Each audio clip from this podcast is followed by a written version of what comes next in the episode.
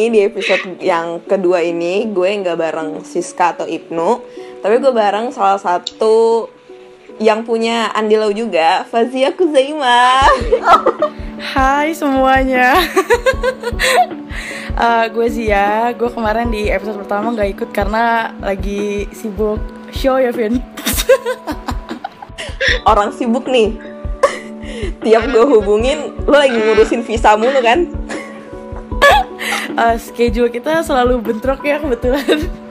Iya, karena si Fazia ini kerjanya kayaknya ngurusin visa mulu. Visa yeah. ke sini Vis, ke situ visa, tiap visa orang visa orang. Visa orang. Oke. Okay.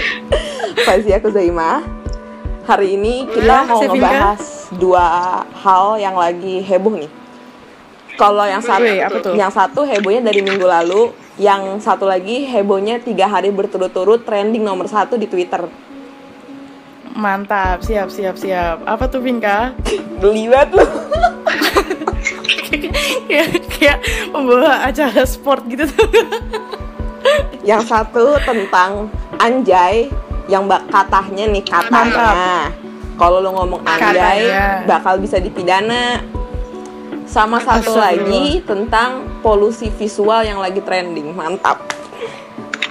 Oh iya ya tahu gue tuh tahu gue tuh udah riset kan Udah riset dong kak. Berarti kita sekarang mulai dari Anjay dulu kali ya. Kas tahu. Emang awalnya kenapa sih kok bisa ada kasus Anjay ini? Jadi awalnya itu uh, Komnas Perlindungan Anak tiba-tiba nggak tahu kenapa nggak ada hujan gak ada geluduk tiba-tiba mereka bikin press release nih ceritanya. Nah di press release itu pokoknya mereka ngasih tahu untuk melarang anak-anak. Ya, nggak usah ketawa lu. Untuk menggunakan untuk menggunakan kata anjay kak gitu. Eh, lu tau nggak ah, kenapa bisa ada ini? Siapa yang ngelaporin lu? Lu nggak kepo? Kurang kepo sih gue. Pokoknya yang gue baca lagi ketua Komnas PA-nya nih si Aris Merdeka Sirait itu dia membenarkan adanya surat edaran itu. Nah tapi menurut dia larangan penggunaan istilah anjay itu harus harus dilihat dari beberapa sudut pandang tergantung konteks pemakaiannya. Ini kalau kata dia nih ya, kata si Aris ini nih apakah itu bermakna merendahkan martabat, melecehkan, membuat jadi galau atau sengsara? Karena kalau kayak gitu, itu baru dilarang. Jika mengandung unsur kekerasan, maka tidak ada toleransi, katanya gitu. Okay. Maka ini nih, ini ini yang agak yang agak tricky nih ya, yang agak gimana ya agak bikin bingung nih. Jadi menurut dia bahkan menurut penggunaan anjay dalam konteks tersebut bisa dipidana sebagai bentuk kekerasan verbal. Oke. Okay. sesuai dengan ketentuan Undang-Undang RI nomor 35 tahun 2014 tentang perlindungan anak. Oke. Okay. tetapi tetapi kata dia masih ada lanjutannya kak Sevin masih lanjut ya. Kata dia tetapi kalau menggunakan kata anjay adalah pujian ujian satu penyampaian kagum dan tidak dilatar belakangi dengan istilah menggunakan salah satu binatang itu oke-oke saja karena itu merupakan hak ekspresi terhadap setiap orang tersebut gitu jadi gimana nih menurut Kak Sevin kan nih? Aku mau tambahin dikit nih Oke oke okay, Lu okay, mau okay. tau nggak siapa yang ngelaporin? Siapa sih kak? Jadi ada nih namanya Gue gue sebenarnya nggak tahu dia tuh artis gue nggak tahu tapi ternyata oh, kayaknya iya, dia artis iya, kayak gue tahu ya sebelumnya itu ya. Iya ya ada yang training juga tuh gue tahu. Jadi ada tuh namanya? Lutfi Agizal. Ah iya. Ya dia tuh kalau di sini sih tulisannya artis serta influencer ya. Cuma jujur aja gue nggak pernah nggak pernah tahu. Ya in, influencer itu kan umbrella term lah pokoknya lah pokoknya. Si doi ini bikin konten YouTube sama salah satu um, pakar bahasa Indonesia tentang anjay. Okay. Jadi kalau menurut Lutfi nih ya, kata anjay itu dan kata orang bahasa ini ya, dia itu bisa disalahartikan gitu loh karena bisa dari kata anjing. Nah, si Lutfi ini okay. ceritanya concern banget Zi sama anak-anak sama masa depan sama generasi. Gimana nanti kalau anak-anak kecil ngomongnya udah anjay udah ini udah itu. Jadi ceritanya dia tuh ceritanya concern Fazia sama oh, anak kecil. dia concern ya pokoknya ya. Oke oke oke. Karena dia mengira wah anjay ini tuh bisa nih bisa jadi suatu penghinaan ya kan? Kan bisa jadi dari kata anjing yeah, kan? yeah, yeah, yeah. Nah jadi akhirnya dia melaporkan. Iya, Dari situ Fazia Kesel gak lu? kesel kesel sih karena dari dari semua kata gitu loh. Masih banyak kan bukan kata itu doang. Ya menurut gue gini kan dia ngomong katanya dia concern kan sama apa namanya eh gimana nih nanti generasi kita kalau ngomong anjay gitu kan. Terus dia Iya, juga iya, merasa iya. merasa kesian kan iba atau merasa kayaknya wah anak-anak zaman sekarang ngomongnya anjay anjay gitu-gitu kan. Kalau misalnya emang bener Hmm. dia bener dia ini ya concern gitu ya sama masalah-masalah itu ya mendingan lu masalah yang lain gitu loh. Kayak pernikahan Iya, di bawah iya, umur. Nah itu itu masalahnya itu yang bikin orang kesel karena di pandemi ini ya kalau dari gue baca eh, pernikahan di bawah umur pelecehan di bawah umur pemerkosaan terhadap anak dari keluarga sendiri itu meningkat banget tapi bukan yang ngurusin gituan. Dia malah ngurusin bahasa bahasa jalanan. Lu gimana caranya mengontrol orang buat nggak ngomong sesuatu gitu loh? Dari semua dari semua kasus nih dia milih ngasusin anjay. Gue gak ngerti. Maka- makanya mending mereka kayaknya ng- ngisi waktu luang aja sih sebenarnya. Iya dia bingung cuy. Mau ngapain lagi kan kelar corona. Iya, mereka bingung. Rebahan udah Makanya. nonton drakor udah. Bikin heboh aja. Makanya. Kalau kalau ngurusin yang masalah pernikahan ini kan agak ribet ya urusannya ya. Iya ribet. Nggak mau Iya, mereka- ribet tapi mau bikin heboh. Mereka cari yang gampang aja udah permasalahannya gini loh kan dia ngomong katanya anjay bisa dipidana kalau misalnya ngatain gitu kan beda kalau misalnya memuji iya dalam pokoknya dalam konteks negatif dalam konteks negatif. Maksudnya gimana cara nentuinnya? Misalnya gue kesel sama lu ya Zi. Lu lu sebenarnya Nah. pengen pengen muji gue anjay keren banget lu sih cuma karena gue kesel sama lu Nah, gue iya. gue merasa terhina gue laporin lu gitu. Terus gimana Nah, caranya iya, lu ngerti iya. kan perbedaannya di mana gitu loh. Kayak jadi ke sana sekarang tuh lu lu lu bisa saya saya enaknya nuntut orang hanya karena lu baper gitu. Loh iya kayak lah yang baper lu jadi urusan negara gitu lu ngerti gak sih? Nggak, terus ntar, ntar merembet. Ntar gue manggil lu jelek jadi dipidana lagi. Kan gak lucu. Masalah sampai detik ini emang ada ya orang ngatain orang bener-bener ngatain orang ya anjay. Kayaknya Nah, adanya kayak ada, bangsat Gak ada ngerti sih gitu, gitu kan? lebih kayak, lebih kayak ke "Eh, anjay keren gitu. Iya, kayaknya sampai detik ini belum ada sih yang merasa anjay itu suatu negatif gitu loh. dan udah gitu kayak gini lu harus itu sesensitif apa sih sampai setersinggung itu orang ngeledekin lu kayak kata-kata itu gitu loh. Terus lu pidana anjir, nggak lucu banget nih lima Iya, tahun kemudian penjara penuh cuma gara-gara satu ngomong anjay, satu nonton live itu gara-gara CTI, emosi banget. Iya seketika seketika penjara kayak playground gitu loh jadi nggak serem gitu kan jadinya.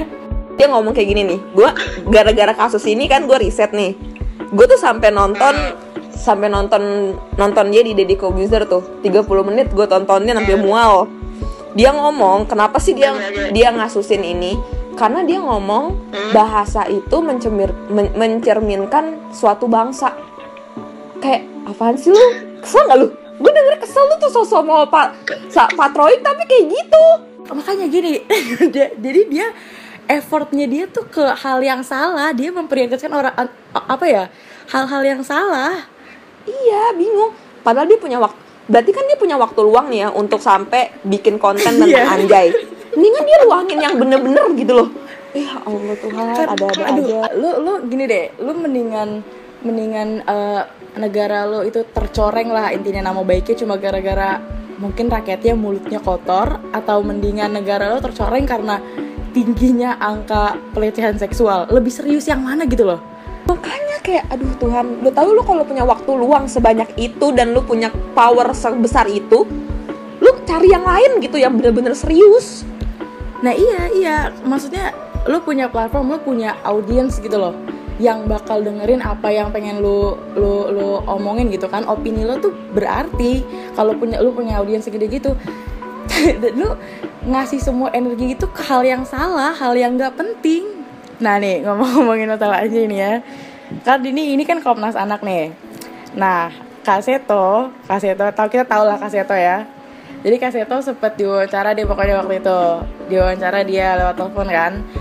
Dan dia bilang saya nggak setuju dengan hal itu. Nggak usah diperlebar ke mana-mana karena yang menjadi pidana itu adalah perbuatan yang tidak menyenangkan dengan kata apa pun juga. Itu termasuk bentakan makian dan yang lainnya. Jadi maksudnya tuh kayak oh kalau misalnya lo mau mau pidana orang gara-gara ngomong kata anjay ya berarti masih banyak kata-kata menyinggung yang lain yang yang bisa nge-trigger orang juga dong jadi nggak masuk akal dong kalau cuma kata-kata itu doang yang dipermasalahin kan nah terus nah terus kayak bilang lagi yang berlebihan tuh Komnas Anak itu bukan KPHI. KPHI kan lembaga negara, sedangkan Komnas Anak itu sebetulnya masih penuh dengan masalah lembaga itu karena sudah tidak sepantasnya memakai nama komisi yang seolah-olah sebagai lembaga negara yang mengecoh rakyat. Padahal Komnas Anak adalah lembaga saudari masyarakat atau LSM.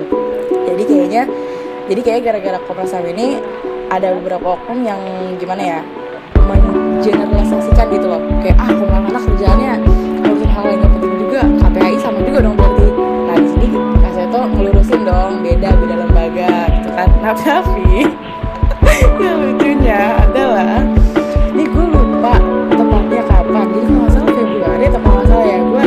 nemu artikel. Jadi di artikel itu komisioner KPAI namanya Siti Hibkawati dia mengingatkan perempuan untuk berhati-hati akan potensi hamil saat berenang di kolam renang. Oh iya iya tahu tahu itu. Tahu itu nih jadi dia ngomong nih ya pokoknya pertemuan tidak langsung misalnya. Jadi ada sebuah mediasi di kolam renang. Ada jenis sperma yang sangat kuat. Jadi walaupun tidak ada penetrasi walaupun tidak ada penetrasi tapi ada pria terangsang dan mengeluarkan spermanya dan berindikasi hamil. Kalau perempuan lagi fase subur hal itu bisa terjadi. Mohon maaf bu. Kalau pelajaran biologi jangan tidur ya. Mohon maaf ya.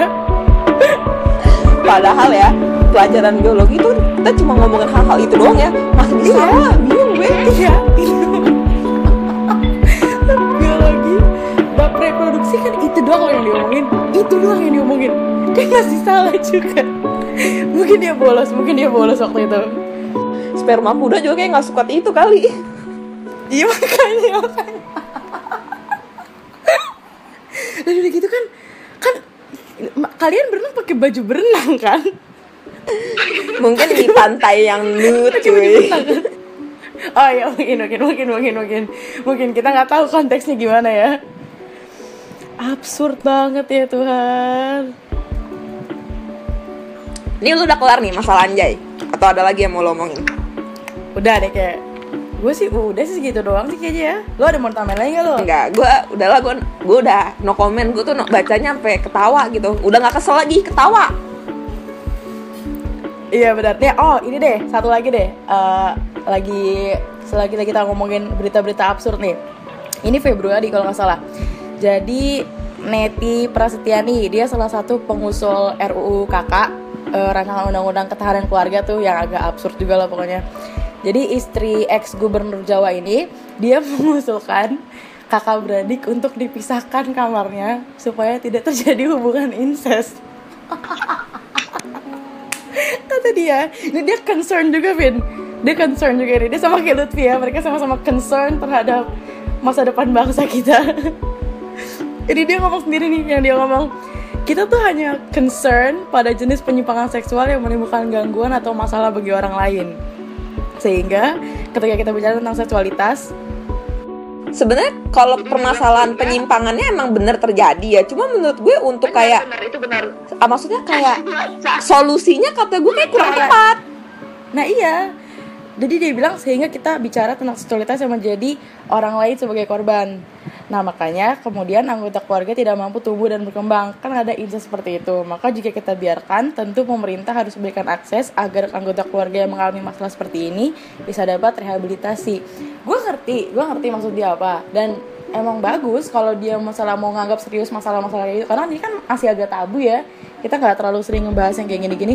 Cuma alasannya dia itu loh. Dipisah biar gak incest sampai ada eh, orang dia penulis dia dia penulis dia novelis dia aktivis juga namanya Kalis Mardiasi dia di Twitter sampai ngomong kata Bu Neti kakak adik kamarnya dipisah aja biar gak incest. Ibu nonton film apa sih bu? Ada-ada aja ya ampun. Film kayak gitu ada gak sih? Ada tapi di web ya. Ada kak ada tapi nggak masuk layar lebar kayaknya kak. Kakak bukannya tahu ya? Kalau nggak web link ya, biasanya dibuka pakai Iya, VPN. Siap. biasanya itu nggak masuk bioskop kak maaf Oke, ini kita sekarang eh, ke salah satu lagi ya, maksudnya ke satu lagi yang lagi yang lagi viral. Lu tahu Siap, yang siap, kasusnya, yang polusi visual? gue tahu tapi gue nggak tahu dia siapa sebelum ada kasus ini Gue kalau gue em, jujur aja gue tahu dia, eh, namanya Revina dan gue mengikuti dia nih di Instagram dan di Twitter kayak gitu. Terus Ah. jadi gue bisa dibilang cukup tahu dari awal karena gue kan nge-follow Twitter dia. Jadi pas dia nge nge-post itu gue udah ta- eh, gue tahu gitu loh. Dan jadi lu lihat langsung dari dianya gitu kan ya eh, lu baca semua atau kayak tahu dari Instagram? Jangan Jangan munafik. Oke. Twitternya, terus Oke, namanya IG story-nya dia juga oke. Kalau menurut lu gimana sih? Kalau gue sebenarnya eh, gue tidak tidak menyuka, maksudnya gue tidak mendukung eh, perbuatan dia nge- ngebuat status dia kayak gitu. Tapi ada beberapa poin-poin yang gue agak dukung. Kalau lu, kalau lu menurut lu gimana nih? gimana ya kalau gue gue punya agree to disagree cuma gue belum belum masuk cara penyampaian dia itu kok Oh, orang kalau misalnya lo nggak suka sama fisik lo ya rubah. Gue ngerti, gue ngerti itu dan gue udah udah udah paham banget lah tentang kayak oh lo nggak suka badan lo kayak gini makanya lo diet lo nggak suka badan lo kayak gini makanya lo operasi. Gue ngerti. Cuma kalau konteksnya lo menghakimi badan orang lain sampai lo taruh di sosial Kita- media kita kayak paham banget nih masalah ini enak. nih. dan ini datang dari orang kayak dia dia cantik coy dia cantik dia kurus jadi jadi kalau dating dari dia ya nggak sama jadinya kalau menurut lu gimana Kalau gue lebih kayak gini loh. eh, Sebenarnya poin kan dia pernah ngomong kalau masalah insecure itu harusnya dari diri sendiri kan. Lu nggak perlu kayak lihat orang jadi jadi insecure kayak gitu kan. Dia ngomong kayak gitu. Ah. Terus dia kayak ngomong masalah tentang em, mm, akuin aja gitu loh kalau emang sebenarnya eh, nggak semua orang cantik kayak gitu. Menurut dia kan kayak gitu. Permasalahan gini loh Iya, iya. status dia itu sebenarnya cukup cuman di lingkungan temen doang ya nggak sih kalau emang lu pengen julid banget Iya iya benar. Kayak gue kita kita nggak nggak usah so suci gitu kan. Kita juga pernah lah ngomongin orang. Kita pernah lah ada ngelihat orang di jalan pakai bajunya agak ya questionable yang kita nggak suka. Kita ngomongin kan kayak "Eh, itu orang kok pakai bajunya gitu banget ya. Kayak agak atau kekecilan lah atau apa. Cuma kan bukan nggak harus diumbar-umbar. Apalagi dia akun verified. Dia udah verified kan? iya apalagi kayak maksud gue kayak Nah makanya. Kalau nggak disimpan nama lu aja ya kalau nggak lu omongin aja lah sama temen lu satu geng kayak gitu loh. Perma kalau menurut gue permasalahan nggak tuh perlu cuma di situ doang sih. Karena sebenarnya bebas dia mau mau ngelihat perempuan kayak gimana mau ngejudge kayak gimana kayak gitu ya kan. Toh pada Iya akhirnya makanya. eh, yang penting gimana ya menurut gue kayak eh, kebe kan ini berarti sangkut pautannya sama kebebasan berpendapat ya kalau menurut gue ya ya lu be lu bebas itu bukan berarti lu kayak em, karena nggak semua orang bersifat kayak lu lu ngerti gak sih? Kayak contoh misalnya gue. Iya iya iya. gue tuh tipe orang yang sebenarnya bebas. Maksudnya uh, gue nggak terlalu peduli omongan orang mau orang ngomong apa ke gue ya kan? Terserah lu dah lu mau ngomong apa ke gue gitu loh. Karena gue orangnya udah Hmm. terlatih untuk ah udahlah gue nggak mau nggak nggak nggak nggak nggak nggak gampang sakit hati istilah kayak gitu loh. Cuma cuma kan nggak semua orang kayak gue lu ngerti gak sih? Iya benar. nggak benar, semua orang ada ada orang yang ya udah lu kalau mau ngomongin gue di belakang aja nggak usah ngomong ke muka gue. Nggak perlu kayak lu aplikasikan ke semua orang karena nggak semua orang tuh sama kayak lu lu ngerti gak sih? Kayak lu mungkin bodoh amat ada orang yang ngatain lu. Ya udah lu cukup aja nerima kalau dia ngatain lu tapi lu nggak perlu ngatain balik gitu lo ngerti kan? Karena gini mungkin mungkin dia nih tipe orang kan gue nggak kenal sama dia ya gue nggak tahu dia sebelum kasus ini. Mungkin dia tipe orang yang kalau ada orang datang ke dia terus ngomong eh rambut lu agak aneh deh. Dia mungkin tipe orang yang bisa ngambil itu sebagai constructive criticism gitu loh. Oh rambut menurut dia rambut gue aneh berarti harus gue benerin dong. Tapi kan gak semua orang kayak dia gitu jadi dia nggak bisa menepuk rata semua orang punya personality kayak dia terus seenaknya ngehujat ngehujat terus abis orang marah sama dia dia langsung berlindung di balik freedom of speech lalala iya maksudku kayak gitu. Kalau misalnya emang lu emang lu orangnya lu orang lu santai lu nggak gampang baperan misalnya kayak gitu ya udah itu elu gitu loh. Tapi bukan berarti lu bisa kayak gitu terus ke semua orang gitu loh.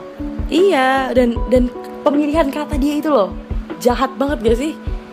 Polusi visual dia bilang ya terus kayak gimana ya namanya juga kalau misal lu nggak suka misalnya gitu ya udah gitu. Lu kan lagi fitness kan lu kan lagi nge-gym. Iya. Lu nggak bisa tuh fokus ke diri lu sendiri lu gitu. Lagi workout lu bukan ada kesulitan ngangkat barbel lu malah ngeliatin orang mulu. Lu mendingan lu mendingan ke workout rutin coy. Kan maksud gue kalau lu emang kan lagi nge-gym kan bukannya lu, lu juga lagi apa ya lagi lu juga lagi capek lagi berusaha buat diri lu sendiri eh dia malah ngeliatin pantat orang. Makanya makanya makanya makanya itu. Lu bukan yang angkat barbel atau ngapain kayak lu mau ngeliatin ketek orang burik apa gimana sih? Berasa runway itu gym rasa runway jadinya. Terus kan dia ngomong ya suka-suka gue dong eh gue nulis apa di sosmed. Ya emang suka-suka lu tapi lu juga harus tahu. Pasti lu juga dibombardir lu ngerti kan? Selalu ada konsekuensinya lu Iya. ngomong apa gitu iya makanya orang tuh orang tuh kadang nggak ngerti mereka cuma ngomong oh ya kan kebebasan berpendapat cuma kan bukan artinya lu bebas dari konsekuensi orang Oke, freedom of speech itu lo lo bebas mau ngomong apa aja lo lo boleh bilang gue jelek. Cuma lo jangan marah kalau gue marah ke lo karena lo ngeledekin gue jelek, ngerti kan? maksudnya ya sama-sama bebas lu bebas ngatain gue gue bebas ngatain lu Iya. balik nah, makanya lo bebas bilang gue jelek, gue bebas untuk marah, coy. Masa masa gini, masa lo ngatain gue jelek terus gue kayak, oh iya, freedom of speech. Terima kasih inputnya. Nggak mungkin gue kayak gitu. makasih input yang sudah aku tahu sedari lama gitu ya Iya, aku tahu. Aku mohon maaf, aku punya kaca di rumah. Aku udah familiar sama wajah sendiri. banyak banget blunder Ada para basro blunder ya Allah untung gue belum terkenal Oh Tuhan. Aduh banyak banget deh tapi lu mau tau gak sih yang Banyak Revina ya itu lagi lagi pandemi gue sih. Kebanyakan di rumah ini kita. Iya, jadi- pada jadi bingung mau ngapain. deh pokoknya. si Revina ini tuh ya sampai tiga hari berturut-turut coy trending di Twitter Parah sih. terus belum lagi di Instagram kan Ha. tapi kalau gue Tapi yang ya lanjut kak lanjut Enggak, kalau gue gue sukanya banyak banyak juga orang-orang yang gue follow, influencer gitu lah yang gue follow. Mereka nge ngebahas tentang si Vina ini cuma nggak nyebut nama dia ngerti nggak? Jadi nggak ngasih dia panggung. Karena orang-orang kayak gini kalau udah dikasih nama udahlah makin ribet urusannya. Dia ngomong, dia bikin story kalau nggak salah deh. Pokoknya dia ngomong tentang words hurt, terus dia ngomongin masalah eh, efek cyberbullying terhadap psikologi orang. Lah kan dia yang mulai. jadi dia dia ngeledekin orang jelek orang marah ke dia terus baru dia ngomong hey nggak boleh kalian kayak gitu. Kalau lalu yang mulai mbak kalau pembelaan dia tuh dia tuh maksudnya kan kalau dia nggak ngomong langsung ke orangnya dia ngomong kayak gitu. Jadi itu bukan pembulian Nah, iya, iya. menurut dia. Lu, lu kalau lu merasa tersinggung nggak dia ngomong kayak gitu? Kalau gue sih enggak jujur. Gue gimana? Gue gimana ya? Karena mungkin nggak tersinggung cuma cuma gimana ya cuma gue kayak ih gila kok ada ya orang kayak gitu? Karena gini nge-gym tuh susah loh. Apalagi bagi orang bagi orang-orang yang yang nggak pede sama badan sendiri gitu loh. Nge-gym tuh susah. Lo ke gym aja udah heboh sendiri udah heboh sama pik oh ya you know lah. Indonesia bagian overthinking udah heboh sendiri sama pikiran sendiri. Plus ada lagi orang-orang kayak gini ketek burik lah pantat burik lah. Lo udah akad barbel aja kenapa sih iya iya betul betul. Tapi kalau gue sendiri Ribet omongan gitu dia sih gue nggak tersinggung kalau gue karena ya lu tau lah gue kan terkadang gue kan over pede ya. Kalau kalau terkadang kamu kan harus kita tahan ya. Gue kayak ya terserah lu mau ngomong apa. Aku tetap mau di Ayunda. Kalau kan sering kayak gitu kan. Siap siap kalau lo tetap di di Oxford lah ya lagi sibuk kuliah kan. Di gue nggak tersinggung cuman dan beberapa poinnya jujur aja gue gue aplikasikan ke diri gue sendiri. Tapi statement iya, dia masalah itu poinnya. Iya. Oke fair lah gue ngerti poin dia gimana gue bisa gue bisa ngerti. Cuma yang salah itu adalah poin-poinnya dia tentang self love tentang self acceptance gitu-gitu itu buat diri sendiri aja. Jadi lo nggak boleh maksa orang lain untuk punya prinsip yang sama kayak lo gitu ngerti kan